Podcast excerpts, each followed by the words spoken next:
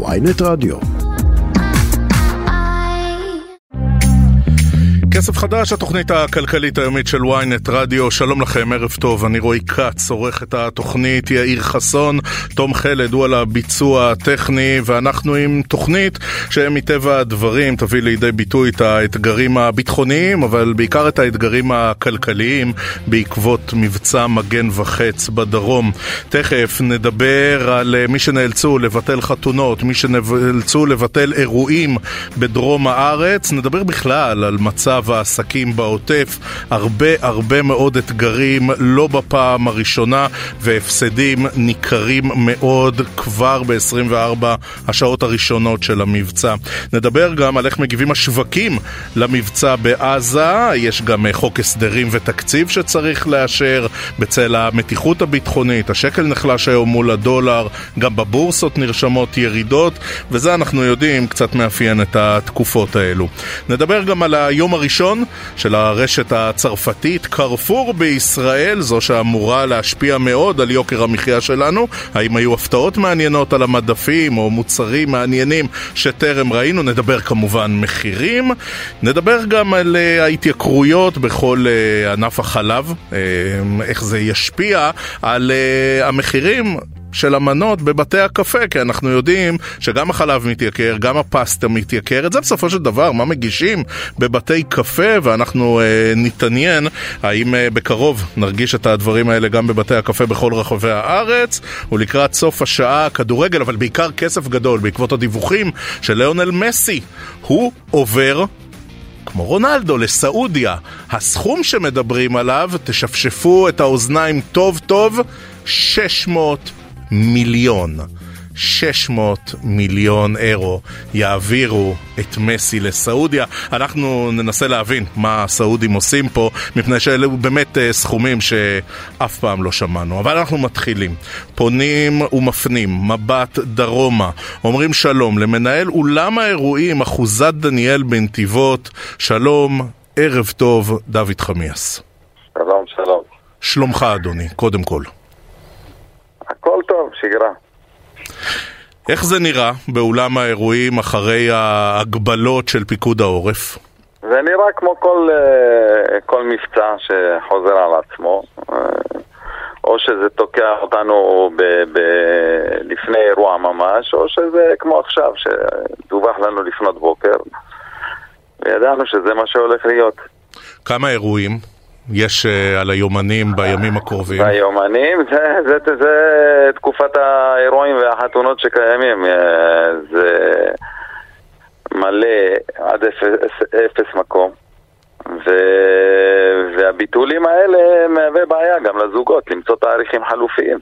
רגע, מה, מה עשו הזוגות? הצליחו, אה, אתה יודע, להגיד, נתחתן בכל זאת ביום הזה, אבל במיקום אחר? או שהם פונים אה, אליכם והם אומרים, אה, תנו לנו תאריך חלופי? לפי מיטב ידיעתי, מה שאני דיברתי, נכון לזוגות, אה, דיברתי על האירוע שמתקיים היום והאירוע שמתקיים מחר. ומחר אנחנו כבר uh, נדע לקראת מה אנחנו הולכים. הלקוח של היום uh, לא מתכוון uh, לדחות את החתונה או הולך לעשות את החופה בכל מצב. לגבי מסיבה של חתונה זה כבר תלוי בתאריכים שיהיו פנויים בכל מקרה אצלי, אם הוא ימצא מקום אחר. נגיד למאזינים שזה פוגש אתכם בתזמון רע במיוחד. אתמול ל"ג בעומר, חוזרים להתחתן, אחרי נכון. פרק זמן ארוך של ספירת העומר שלא היה ביזנס, בום, בדיוק. יש את האירוע הזה בעזה. נכון, נכון. והפיצוי ש, שמגיע לנו בעקבות ה... המקרים שקורים זה לפי מחזור שהיה בשנה שעברה, ולפי מחזור שנתי בשנה שעברה המצב היה עגום. אז זה לא משנה אם החודש הזה יש לך מלא אירועים והכל טוב ויפה, הם לא מתייחסים למה יש לך. רגע, הם בעצם משווים את זה לנעשה אשתקד? בדיוק, ככה הם נותנים את הפיצוי.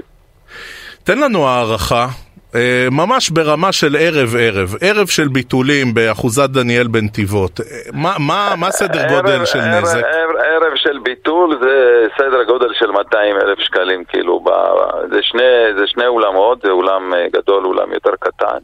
יש גם אירועי צהריים, יש קטרינגים, סדר גודל של 200-220 שקל. עכשיו, מה, מה אומרים, דוד, לעובדים שלכם? הרי אתה גם מעסיק, כן? יש לך עובדים, מלצרים, טבחים, אה, מנקים שוטפי כלים, מה, מה אומרים להם? מי שיכלנו להעסיק אותו היום כ- כעבודה שוטפת העסקנו, זה עניין של חמישה-שישה עובדים, וכל השאר נשארו בבית. כמה עובדים יש באחוזת דניאל? סדר גודל? בסך הכללי אנחנו מוציאים משכורות בסדר גודל של 600-700 אלף שקל בחודש. סדר גודל של 200 עובדים בשוטף. עכשיו, אתה אה, הרבה שנים בביזנס הזה והרבה שנים בנתיבות. אה, איך זה נראה לך בעין שלך לעומת אה, סיבובים קודמים? תוך כמה זמן בדרך כלל מקבלים פיצויים? אה, נזכיר, אה, גם צוק איתן נגיד היה בתקופה של קיץ, בתקופה חזקה מאוד של אה, עסקי החתונות. כ- כמה זמן עד שהמדינה מכניסה יד לכיס ומפצה אתכם?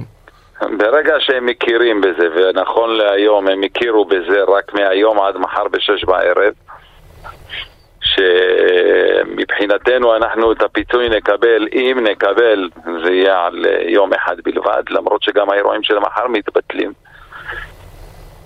ו- ואמרתי לך, זה הולך לפי המחזוריות, זה לא הולך לפי פר אירוע, מה, מה הפסדת. לא, אבל מתי תקבל את הכסף? תוך כמה מתי זמן? מתי נקבל? ברגע שהם uh, ייתנו אישור להגיש את ה... אתה מגיש את הבקשה. לפעמים זה לוקח חצי שנה, לפעמים לוקח ארבעה חודשים, לפעמים לוקח גם יותר, אז uh, זה כבר לא תלוי בנו. דוד, אתם uh, עובדים בסביבה מאוד מאוד תחרותית. לזוגות יש uh, אופציה איפה להתחתן. אלטרנטיבות, תראה, בעבר, במבצעים הראשונים שהיו, אז uh, היה להם אופציות לצאת לבאר שבע, לאזורים הכי קרובים אלינו. וזה הגיע גם לשם, אז זה כבר התחיל להתרחק יותר דרומה ויותר צפונה. זאת אומרת שלהגיע לדימונה ולהגיע ל... זה, אבל, לתל אבל אתה אביב. מרגיש, אתה מרגיש שכשהזוגות אה, מתלבטים איפה לשים כסף גדול ואיפה להתחתן, אתה יודע, זה לא רק היופי של גן האירועים או הטעם של המנות של האוכל, זה גם איפה הכי מסוכן ואולי יש סיכוי לגראדים? תראה, המזל שלנו ש, שהציבור אחרי שבועיים שוכח מה היה לפני שבועיים. זה טוב, זה זה טוב. המזל שלנו. זה המזל שלנו, אחרת אה, זה כמו שלקוחה התקשרה אליי היום על אירוע שבעוד שבועיים מה אני רוצה אם לא הגיעו לאנשים. אמרתי לה, זה של מחר שיש לו חתונה לא יתקשר אליי, תתקשר אליי בעוד שבועיים, אני יודע מה יהיה עוד שבועיים. ומה, לא. מלא, מלא טלפונים היום, דוד חמיאס? מלא אה, טלפונים? נכון. כן, מקבל המון טלפונים, לראות מה קורה, מה עושים, אבל אין לי גם תשובות, כאילו, ההנחיות אומרות עד מחר בשש בערב. כרגע שקט מאוד. הכל מתוח אבל שקט. הבנתי. תגיד, אה, תעזור לנו רגע להבין, איך זה נגיד עם אה, אומנים, זמרים מפורסמים שבאים לשיר ב- בחתונות? מה, אוקיי. אה, פשוט ביטול? לא משלמים להם? או ששמו להם מקדמה? איך זה עובד? תראה, אה, מן, מן הראוי, ואני לא יודע, אני, אני בעבר אה, שמעתי שלא החזירו אה, מקדמות, גם בעלי אולמות שקיבלו כסף על אירוע ולא החזירו את המקדמות. זה לפי דעתי אה, אסור שיקרה. הם אמורים להחזיר את הכסף, כי הם מקבלים על זה פיצוי. אה, זה שהם לא עבדו, הם מגישים את הבקשה. לקבל אה, ב-100%, ב-20%, ב-50% זה לא משנה, אבל אה, גם הלקוח, מה הוא צריך להיות אשם? זה הנחיה של פיקוד העורף. תגיד, אה, אתה אומר, אנחנו הישראלים, שבועיים תהיה פה שגרה, אף אחד אה, לא יזכור כלום. אבל אה, יש לך איזה רצון, אתה יודע, להגיד לציבור, ת, תתמכו בנו גם, תבואו, תעשו אצלנו אירועים, או שכשיש שגרה באחוזת דניאל אי אפשר למצוא ערב פנוי. כשיש שגרה, ברוך השם, אנחנו עובדים ו- ולא תלויים באף אחד, תלויים רק בעצמנו. דוד חמיאס, מנהל אולם האירועים אחוזת דניאל בנתיבות. אנחנו מאחלים שהשקט יימשך, ואנחנו מחזקים אתכם, ואנחנו גם מאחלים שמהר מהר יערכו חופה וקידושים, וה... אה, שהכספת תתמלא בהמון המון מתנות לחתן ולכלה. תודה רבה, והמשך שבוע... תודה, שרק יהיה שקט. עוברים לשדרות, אומרים שלום לבעלי הסושייה סושי מוטו בשדרות, שלום, ניר שוחט. שלום רב, שלום רב. ספר, איך הביזנס היום?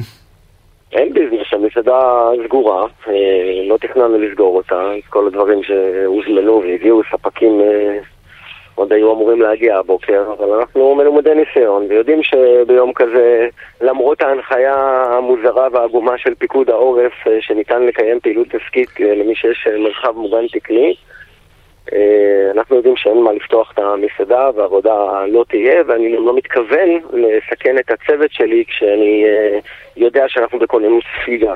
כמה עובדים בסושימוטו?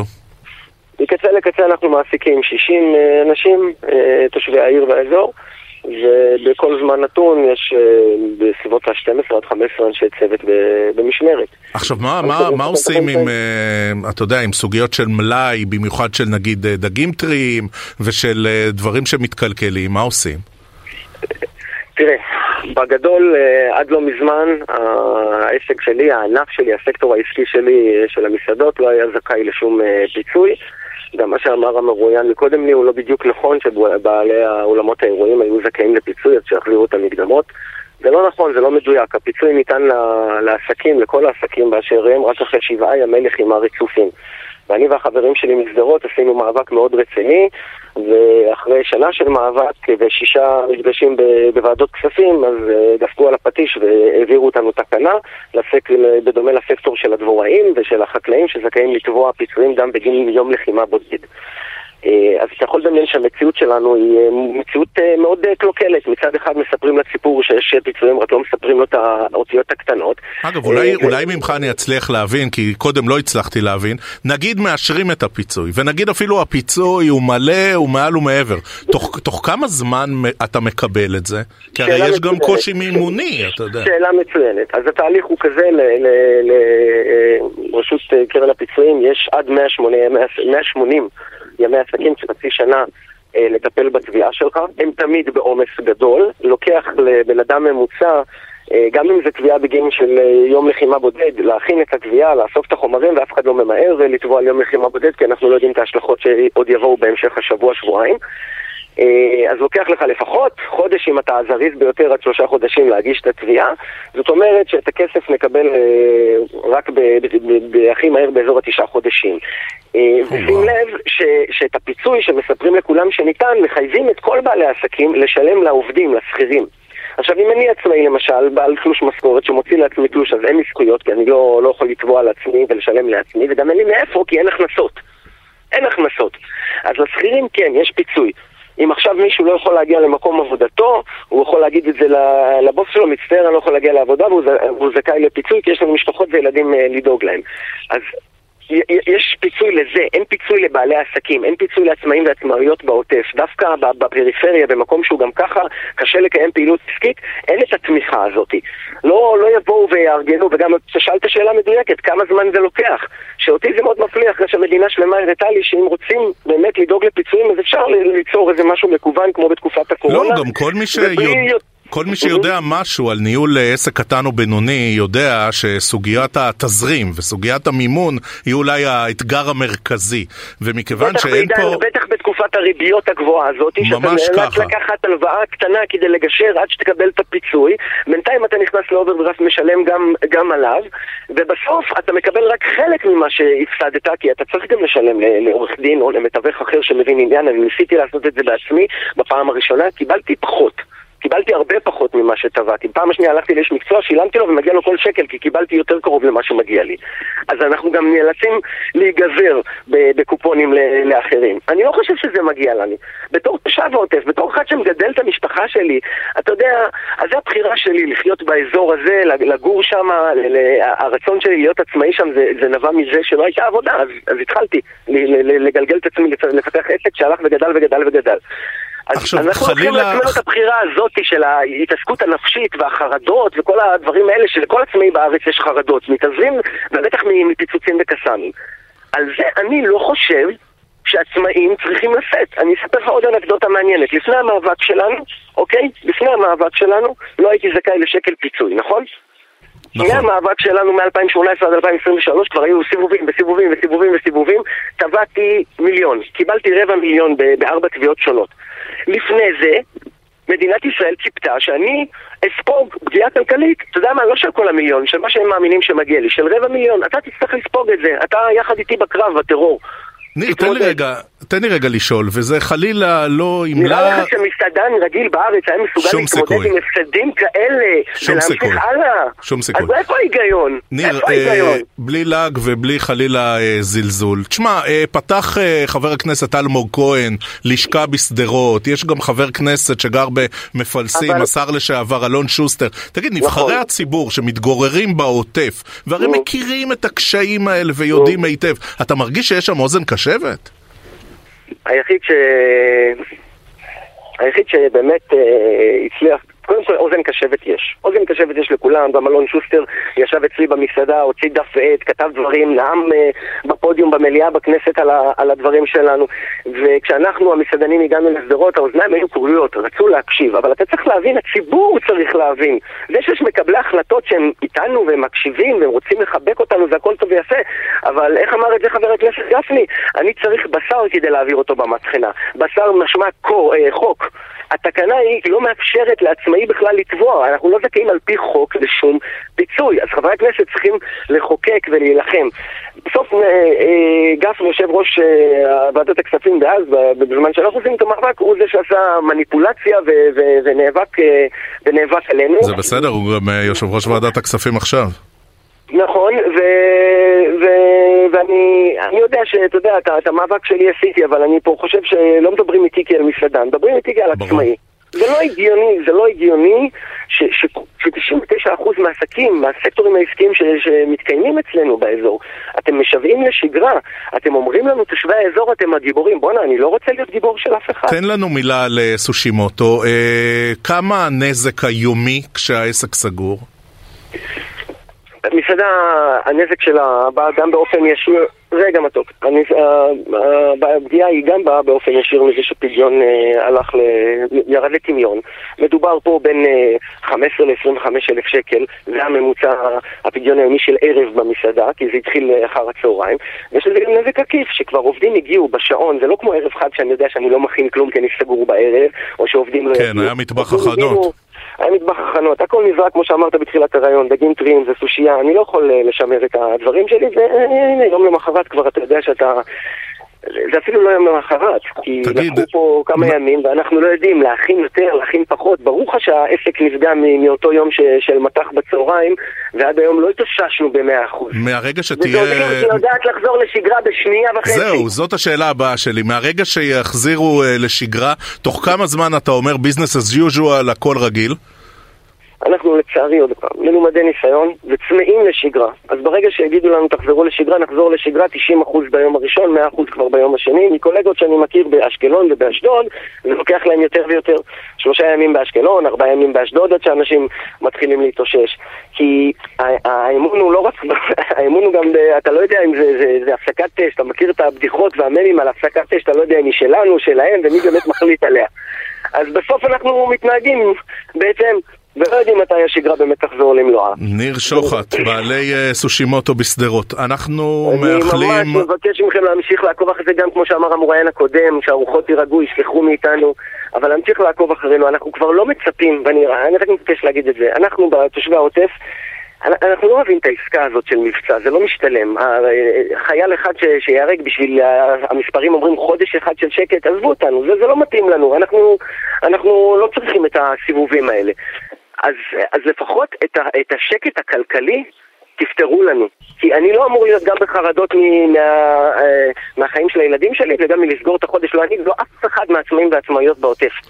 וישכחו אותנו, בעוד יומיים שלוש ישכחו אותנו. אבל לא אנחנו, לא אנחנו, אני לא בוויינט כלכלה ולא בכסף חדש, ואנחנו מבטיחים לעקוב. ניר שוחט, בעלי. סושימוטו בשדרות, תודה, שיהיה המשך שקט. תודה. ולנו יש אה, הרבה דברים לשוחח עליהם, אנחנו רוצים לראות איך התגובות בשווקים למבצע בעזה. שלום, ערב טוב, לכתב, לפרשן הכלכלי של ynet וידיעות אחרונות, שלום גד ליאור.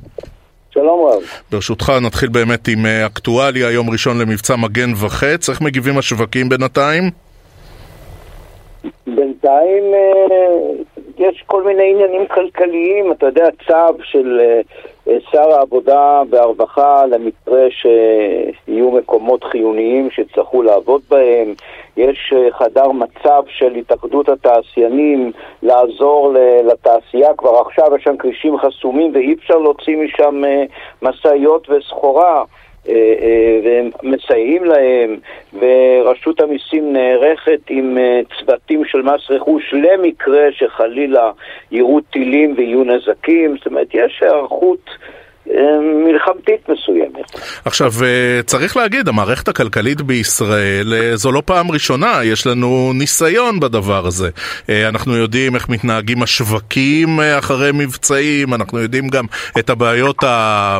נקרא לזה בירוקרטיות, אבל הפעם זה גם פוגש תקופה מאוד עדינה כלכלית, עם הרבה סוגיות של חוסר ודאות, במידה רבה יש פה שכבה על שכבה.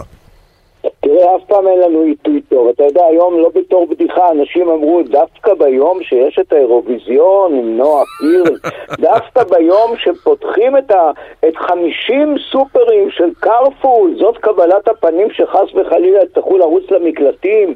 אז אין לנו אף פעם מועד טוב, אבל מדינת ישראל, כמו שאמרת, ערוכה לכל המצבים האלה. יש היום כבר סוף סוף חוקים ברורים, שאם אה, חס וחלילה יצטרכו אה, אה, פה לפנות אה, בתים, אז יש אה, דירות אה, חלופיות שרשות המיסים מס רכוש מעמיד, ואם אני אומר חלילה, אני כבר לא מדבר על נפגעים, אבל אם חלילה יהיו נזקים אחרים, גדולים, בית ייהרס וכולי, יש כללים איך מפצים, ויש גם עניין עם נזק עקיף, אם נגיד היום אני מניח שלא הרבה אנשים באו להתארח במסעדה בשדרות, אז אני מניח שאם זה יימשך יומיים שלושה כבר יהיו, יהיו הוראות אה, לפצות אה, במקרה הצורך, אה, נגיד למרחק של 40 קילומטר מהרצועה, כי אני לא מניח שכרגע אנשים יצאו לטייל שם והם מבלים באתרים ובמקומות ואלה מפסידים כסף. טוב, בוא נדבר, גד, ברשותך, על מה שצפוי לנו בהמשך השבוע, כי גם בשווקים ובכלל בכל המערכת הכלכלית בישראל ממתינים לדוח חברת דירוג האשראי S&P, סטנדרד אנד פורס בסוף השבוע. עד כמה אתה מרגיש באמת באוצר אה, דריכות? עד כמה אתה מרגיש במערכת הכלכלית אה, תחושה של דאגה עמוקה? או שגם הפעם יתייחסו לזה בביטול, כמו שסמוטריץ' ונתניהו התייחסו לדברים של מודי'ס? אז מי שהתייחס בביטול, מי שהתייחס בביטול אלה השרים, זה ראש הממשלה ושר האוצר, לא אנשי האוצר. אנשי האוצר התייחסו ברצינות רבה והם יתייחסו ברצינות רבה לדוח כזה ואנחנו כבר יודעים מהשיחות שנוהלו עם אנשי חברת דירוג האשראי בניסיון אולי קצת למתן את הדוח שמדובר בדוח בלשון המעטה לא נעים למשק הישראלי. אתה יודע, אנחנו קצת שוכחים, כי יש פה כל כך הרבה אירועים ויש פה כל כך הרבה עניינים, אבל אנחנו הולכים ומתקרבים לסוף חודש מאי. ובסוף חודש מאי, ממשלת ישראל, הקואליציה לא מעבירה חוק הסדרים ותקציב, הממשלה הזאת נופלת והולכים לבחירות. איך מתקדמים הליכי החקיקה של חוק ההסדרים? אז תראה, מתוך 35 רפורמות, יש לציין ש-15 כבר אושרו לקריאה שנייה ושלישית, והדיונים גם בשעה זו נמשכים, עכשיו עוד מעט יש מליאה, אז אה, אה, אה, כבר יש מליאה במקביל, אז הכנסת, הוועדות לא מתכנסות, אבל הן יתכנסו שוב אחרי שהמליאה תסיים, ועושים את זה במין מרוץ נגד השעון, משום שב-22 לחודש מתכוונת הממשלה להביא לכנסת את כל התקציב בחוק ההסדרים להצבעות בקריאה שנייה ושלישית. יש להם עד ה-29 במאי, אם לא יצליחו להעביר עד אז, זאת אומרת, אם לא ייכנעו לכל הסחטנויות שיש עכשיו, הממשלה תיפול, ולכן אני מצרף פה את העניין הזה של כל הדרישות של סיעות חרדיות, אגב, גם לא סיעות חרדיות, גם חברי כנסת, אה, מרכאות פרטיים, הליכוד, הציונות הדתית, כל אחד יש לו את הדרישה שלו. אני לא מאמין, למשל, שחבר כנסת מהליכוד יצביע נגד התקציב אם הוא לא יקבל את הדרישה. אבל בוא נאמר כך, אני לא כל כך סומך לא על חברי כנסת בסיעות החרדיות ולא על מר בן גביר, שאולי אם לא ייתנו להם את מה שהם רוצים, אבל כשמדברים גד על החרדים, מדברים על החרדים, מדברים על המורכבות הגדולה של משה גפני בראשות ועדת הכספים, כי כשזה היה אלכס קושניר, חבר הוועדה הקודם, מסיעתו של ליברמן, השר הקודם, הם היו מסונכרנים עין בעין והכל עבר חלק. אצל גפני יש להניח גם בהיותו פרלמנטר ותיק מאוד ומיומן מאוד, שהוא יצליח להוציא מסמוטריץ' עוד כמה דברים. ככה זה נראה, אבל אני אגיד לך עוד דבר, בממשלה הקודמת כמעט שלא היה מה שאנחנו קוראים סחיטה. היו הסכמים קואליציוניים, היו, אגב, חלק מהם לועגים לא להם, ה-12 מיליון שקל לחתולים, זה לא היה כדי להשביע את רעבונם של חתולים, זה היה למען בריאות הציבור. מורשתה של חברת הכנסת יסמין סאקס מיש עתיד, כן. נכון, לחסן אותם. זאת אומרת, זה לא היה, זה אומרים, תראו אותם, הם הביאו לחתולים. עכשיו יש גם הבדל בין 12 מיליון שקל לחסן חתולים לבריאות הציבור, לבין חצי מיליארד שקל שהולך לאיזה משרד עלום, שמחזיק אותו חבר כנסת מש"ס, איש לא יודע לאן הכסף הזה ילך, אף אחד לא פירט, המסורת, המשהו, אנחנו לא מזלזלים במסורת. למה? לכל הרוחות, למה חצי מיליארד שקל למה הולך? אנחנו רוצים לדעת את זה. אז יש, קברי צדיקים שלושה מיליון. זה לא סכום מאוד גבוה, אני חושב שכרגע במקום קברי צדיקים צריך קצת לתמוך בצדיקים עצמם, באלה שיש להם הרבה ילדים ואין להם מספיק כסף לקנות אה, את המוצרים שוודאי עוד אה, תדבר עליהם בתוכנית, או דיברת כבר, אה, כן. ותדבר עוד על מוצרי אוסם ואחרים שמתייקרים. מה אם לעזור אז... למעט הצדיקים שעוד הולכים פה לעבוד ומשלמים פה מיסים? אני תמיד אומר, אני תמיד אומר, שליש העם הזה עובד בשביל שני שליש שעובד עלינו, בערך. שזה הרבה מאוד חרדים, הרבה מאוד ערבים, הרבה מאוד גם משתמטים, גם חילונים ואחרים שלא עובדים, לא מתחשק להם, וגם אחרים שלא עובדים כי הם לא יכולים, יש נכים, יש זקנים וכולי. בעצם שליש ממדינת ישראל עובדים קשה כדי, זה לא אומר, יש לנו 60 אחוז כן בכוח העבודה, אבל אני אומר שליש עובדים קשה כדי אה, לספק את כל 100 אחוזים, את כל צורכיהם, וברוך השם יש לנו פה ביטוח לאומי ברמה גבוהה, ומסייעים, ואני לא רואה פה, אני לא רואה פה שום רעבים אה, אה, בשום רחובות ובשום מקום אה, שהם... אה, שהם מתגוללים ברחובות, בניגוד, אני אומר, למדינות מאוד מפותחות, ארצות הברית, מדינות אירופה ואחרות, שאנחנו כן רואים את התופעות האלה. בארץ מספר, מספר ההומלסים הוא נמוך ביותר. גד ליאור, כתב, פרשן כלכלי, ynet ידיעות אחרונות. תודה, תודה רבה. תודה רבה. עכשיו אנחנו רוצים... לחגוג את היום הראשון של רשת קרפור הצרפתית שהושקע בישראל ולברר כיצד התנהל היום הראשון של הרשת. שלום לכתבת ynet וידיעות אחרונות, ערב טוב נביד זומר. ערב טוב. נו. אה, אה, אכן ביליתי הבוקר בסופר. כן. איך זה היה? הייתי בסניף, את ההשקה הגדולה הם עשו בסניף ברעננה, שהוא אחד משלושת סניפי ההיפר, כל השאר הם סניפים במתכונת של חנויות שכונתיות, תחת התת-מותג סיטי. או אה, מרקט והם יקרים בעד עשרה אחוז. אז אני ביליתי בפורמט הזול. אה, אני חייבת להגיד שכרגע הנוכחות של מוצרי קרפור הולכת לאיבוד שם ב... מגוון הענק שיש בסניף של 3,000 אה, מטר, של מוצרים רגילים, כן? Uh, עדיין אין מספיק מוצרים בשביל לתת לך אימפקט שנכנסת לקרפור, בדומה לצרפת נאמר. Uh, הם טוענים שמעכשיו כל הזמן יגיעו עוד. האמת שצריך לבחון אותם כאשר כל המגוון שיהיה, הם טוענים שיהיו אלפים של מוצרים. יהיו על המדפים. אז כרגע ראינו סניף גדול, חדש, אה, עם אה, באמת אה, גם מוצרים של קרפור, אבל הם לא עדיין במסה ש... עכשיו, יש, יש הפתעות על המדפים? מוצרים ככה מעניינים שטרם ראינו כאן? לא, לא. המוצרים רובם הם מוצרים, מוצרי צריכה נדרשים בסיסיים, יש מרכך כביסה וג'ל כביסה ושוקולד ומארז קפסולות קפה, מארז מברשות שיניים, תה, אה, רסקי עגבניות, אבל לא, אין, אין איזה משהו, אתה יודע, בתחום הפינוקים. Mm-hmm. הדברים הם כרגע מוצרי אה, בסיס, שאנחנו רגילים, רק אלה של קרפו, אה, במחיר זול יותר. זהו, איך, איך היו המחירים באמת? המחירים זולים, אה, כמובן שרמי לוי כנראה עשה אתמול סיבוב בקרפור והשווה ואף הוריד את מחירי המותג הפרטי שלו. הופה, אז יש תחרות, והנה, זה, זה, כן. מהבחינה הזאת אנחנו יכולים אה, לטפוח לקרפור על השכם. כן. אז רמי לוי לא רק השווה, אלא אף הוריד מתחת לקרפור את המחיר של המותגים, המותג הפרטי. זה עוד פעם, זה פסטה, אתה יודע, זה המוצרים המבוקשים והבסיסיים. אה, היה כל צמרת, אה, קרפור הגיע מצרפת. כן, אני לא חושבת שהם תיארו לעצמם קבלת פנים כזאת חמה מהגזרה בעזה. אה, ומנכ"ל אה, קרפור אמר שזאת רעידת אדמה, אז כרגע זה עוד לא רעידת אדמה, אבל בהחלט זה הגברת התחרות, כי מה שקורה בגלל ההשקה, גם את שאר המוצרים הם נותנים במחיר זול. אז- אה, רגע, נבית, אה, קצת מספרים. כמה סניפים כבר נפתחו, והאם אנחנו אה, נערכים למצב שבעוד פרק זמן ייפתחו עוד ברחבי הארץ? כן, כרגע במכה נפתחו 50 סניפים, רובם אה, ס- את הסוג הקטן יותר, השכונתי, אה, וקצת יותר גדולים גם מרקט, שזה אומר מעל אלף מטר.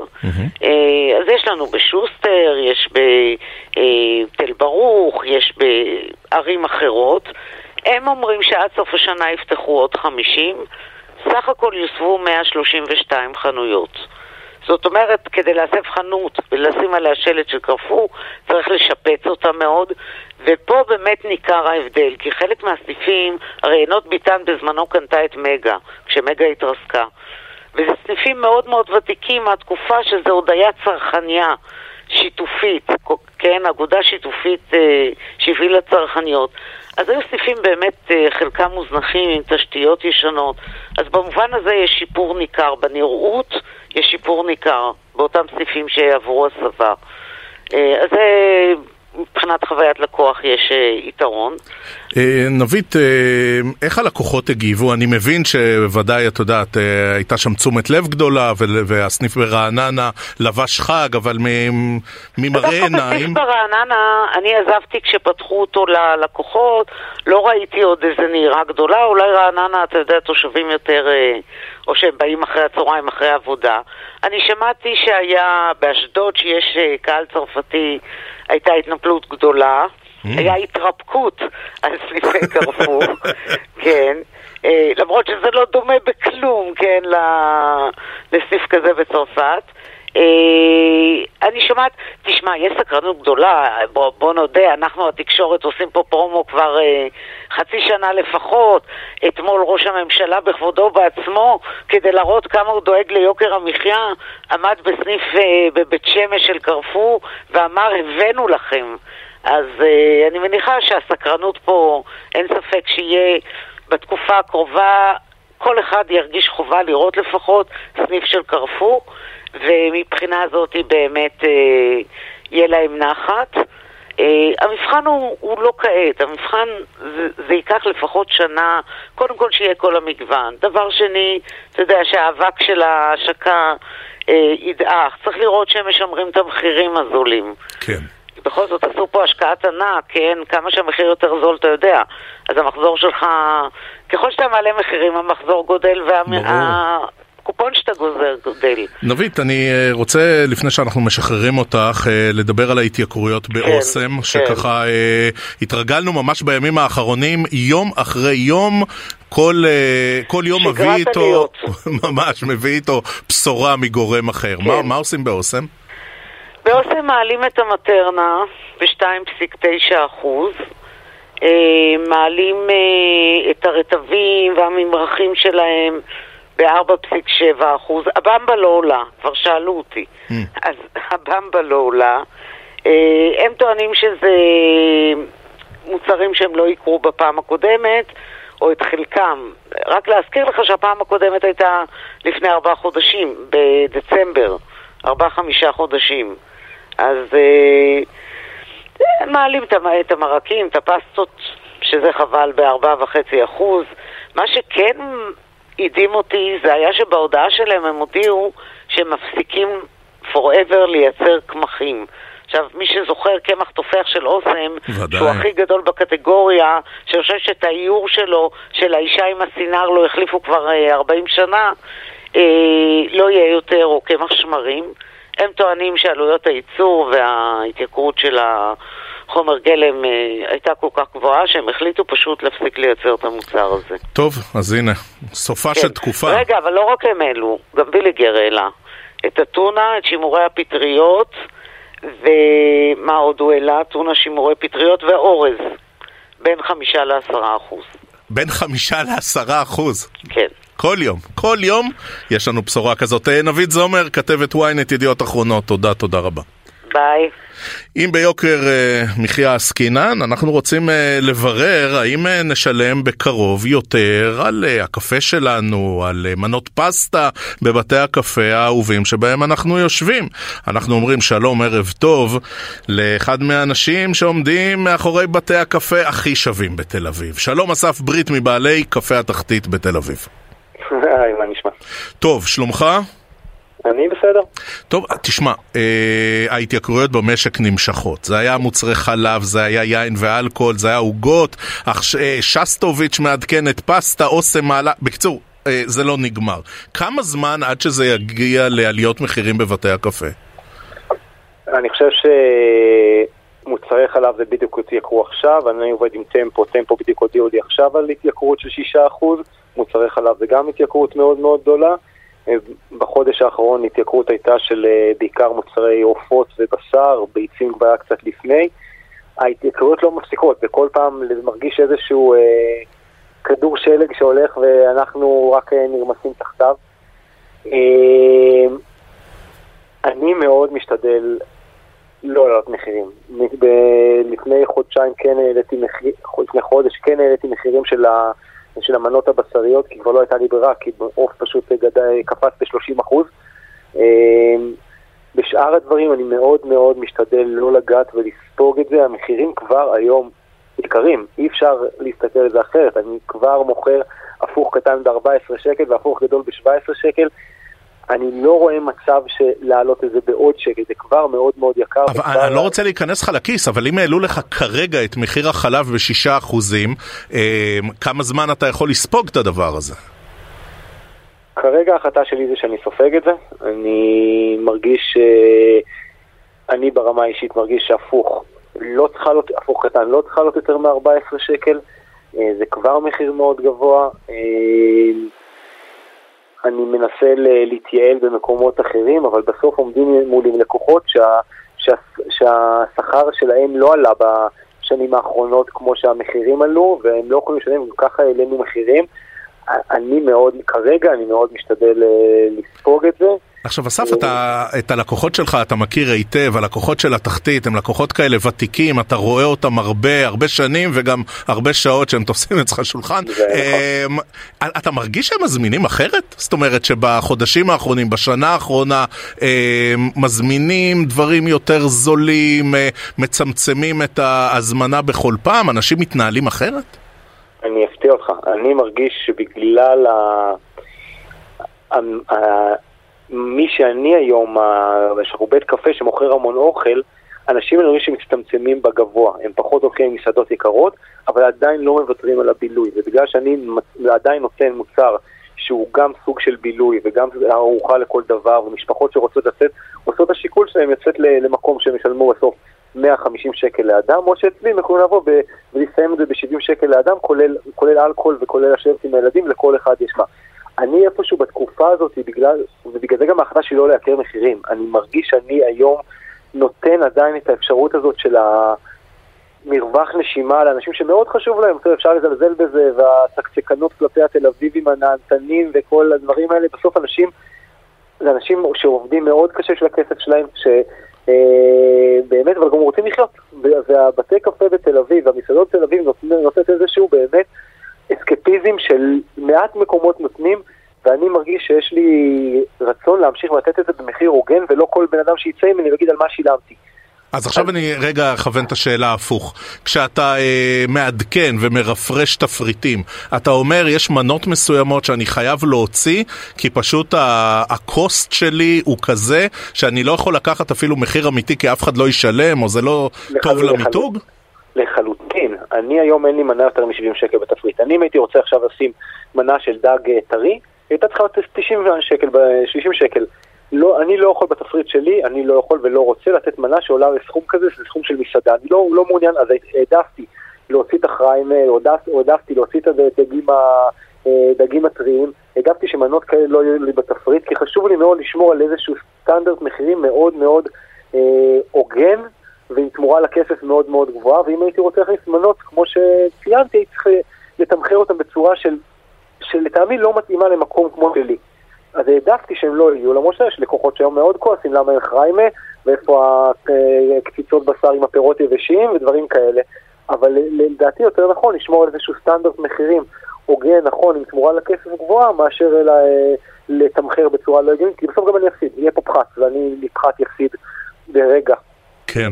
תגיד, איך זה, מה אתה שומע מהקולגות? הרי בסוף אה, זאת קהילה, קהילה של אה, בעלי העסקים, גם בתחום המסעדות, גם בתחום אה, בתי הקפה, והדבר הזה משפיע על כולם. מה אתה שומע? אנשים אומרים, אנחנו לא, אנחנו לא יודעים אפילו איך להסתכל על הדבר הזה, מפני שכבר מתחילים להתלונן על מחירים ורשתות חברתיות, וזה לא פשוט להיות בעל עסק, בית קפה או מסעדה בתל אביב. אני אספר את זה מישהו פעם, מישהו הגיב לי בטוויטר על איזה ציוט, ופתאום הוא קיבל מבול של תגובות והוא אמר, מה, מה קורה פה?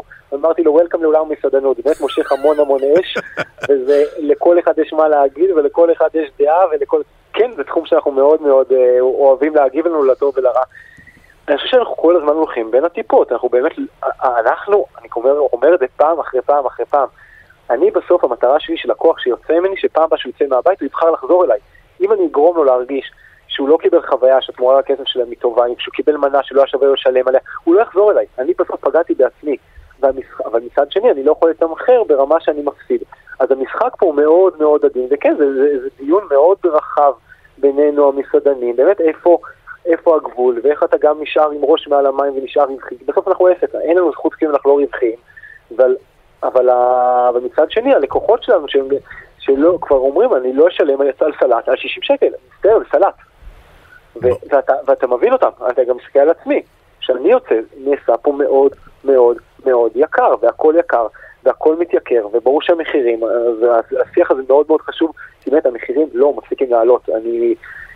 לא, אנחנו, אתה יודע, אנחנו תוכנית יומית. כל יום, כל יום, אה, זה גורם אחר, אה, זה ספק אחר, זה, זה תחום אחר, והדברים האלה פשוט לא מפסיקים. אסף ברית, מבעלי קפה, התחתית, לינקולן תל אביב, תודה, תודה רבה על השיחה.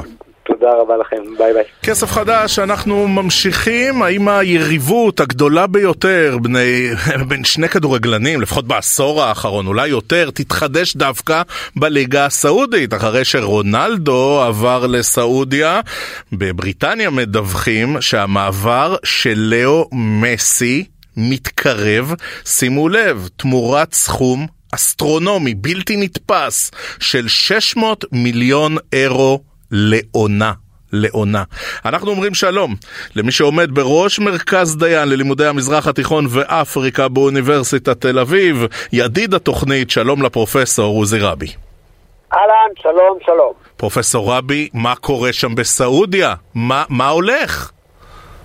תראי, תראה, אם אני אקח את מה שאמרת בתחילת הדברים, זה בדיוק מה שהסעודים היו רוצים שאנשים ישמיעו. שנדבר מסי... על סעודיה בהקשר של כדורגל.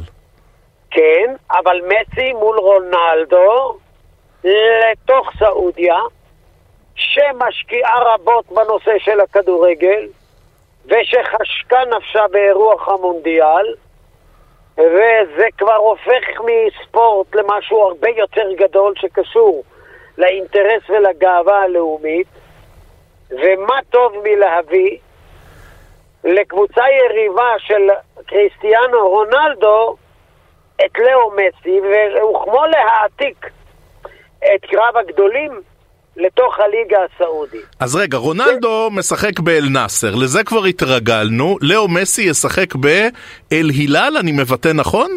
כן, כן, על הילל, וזה בעצם יפגיש אותם באיזשהו סוג של דרבי, אבל הדבר הזה אמור לעשות, um, לשרת מטרה אחת גדולה.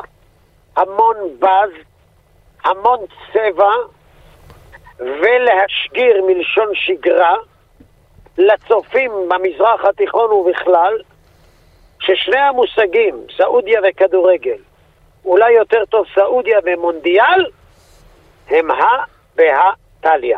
פרופסור רבי, בעצם הכיוון. זה לא באמת אירוע ספורטיבי, נכון? זה אירוע לא. לאומי, מיתוגי, אסטרטגי.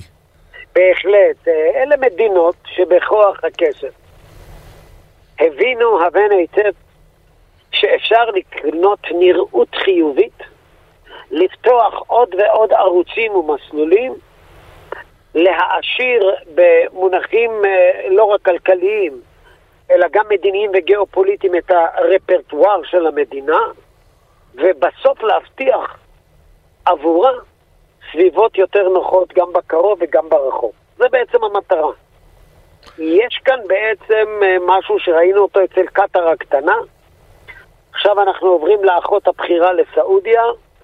אפשר לראות את הדברים האלה בשדות החינוך, אפשר לראות את זה במיזמים אדריכליים, אפשר לראות את זה בהרבה מאוד דברים שלעיתים נראים כפומפוזיה, אבל אני חייב לומר שהיום זה כבר חלק ממשנה סדורה של המדינות הללו, שעונה לשאלה של איך אנחנו בעצם מחזקים את עצמנו בפני הבאות ואיך מותירים לדורות הבאים סעודיה טובה יותר, יותר בטוחה, עם הרבה יותר יכולות אה, ניעות וגמישות שבעצם יסייעו לה לעשות את הדברים. הסיפור הוא המקובלות, אני מזכיר לך שסעודים גם קונים אה, מועדוני כדורגל גדולים מאוד.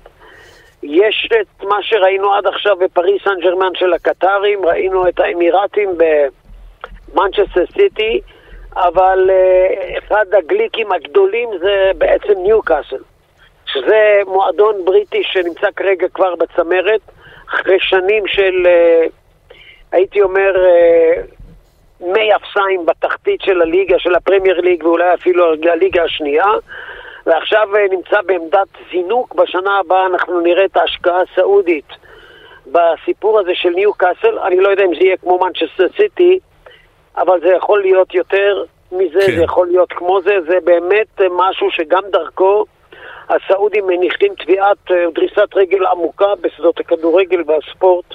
בעולם. עכשיו פרופסור רבי, בחצי הדקה שנותרה לנו, אתה יודע, אנחנו תוכנית כלכלית, מטבע הדברים, ה-600 מיליון אה, יורו תפסו לנו את העין ואת האוזן, אבל כשאתה אומר זה פרויקט לאומי, זה אירוע אה, גיאו-אסטרטגי, אז מה זה 600 מיליון? זאת אומרת, אז בסדר, נו, יש להם והם משקיעים בזה, לא צריך להיצמד לזה בכזאת אובססיה. תראה, אני לא חושב שה-600 מיליון האלה זה כסף שאתה... זורק אותו לריק, אם אתה שואל אותי על התפיסה של הסעודי. אה, זה, אלה לא מדינות, למרות שנהוג לחשוב כך, שקל לעשות איתם עסקים. זאת השקעה, אתה עסקים, אומר, זאת השקעה. אנשי עסקים מאוד מיומנים, מאוד ממולחים. פה יש השקעה שפירותיה בצידה, משום שאם ב-2030 העולם יראה את ריאד, ויראה את מכה ואת ג'דה, מארחות את המונדיאל, זה בעצם יהיה חציית רוביקון. זאת תהיה מבחינת הסעודים הוכחה שאכן הם הצליחו להיכנס למערכי המאה ה-21 בגאון, ולכן צריך להתייחס כן. לזה כהשקעה ששכרה בצידה. פרופסור עוזי רבי, ראש מרכז דיין ללימודי המזרח התיכון ואפריקה באוניברסיטת תל אביב, תודה רבה, ערב טוב. תודה, תודה, ערב טוב. אנחנו מסכמים את כסף חדש להיום, מחר נחזור אליכם עם כסף חדש. נגיד תודה ליאיר חסון שערך, לזיו חסון שעזר לו, לסתיו בצללי שהיה לביצוע הטכני. אני רועי כץ, מחר יהיה איתכם באולפן דן רבן. המשך האזנה נעימה ושיהיה לכם המון המון כסף חדש.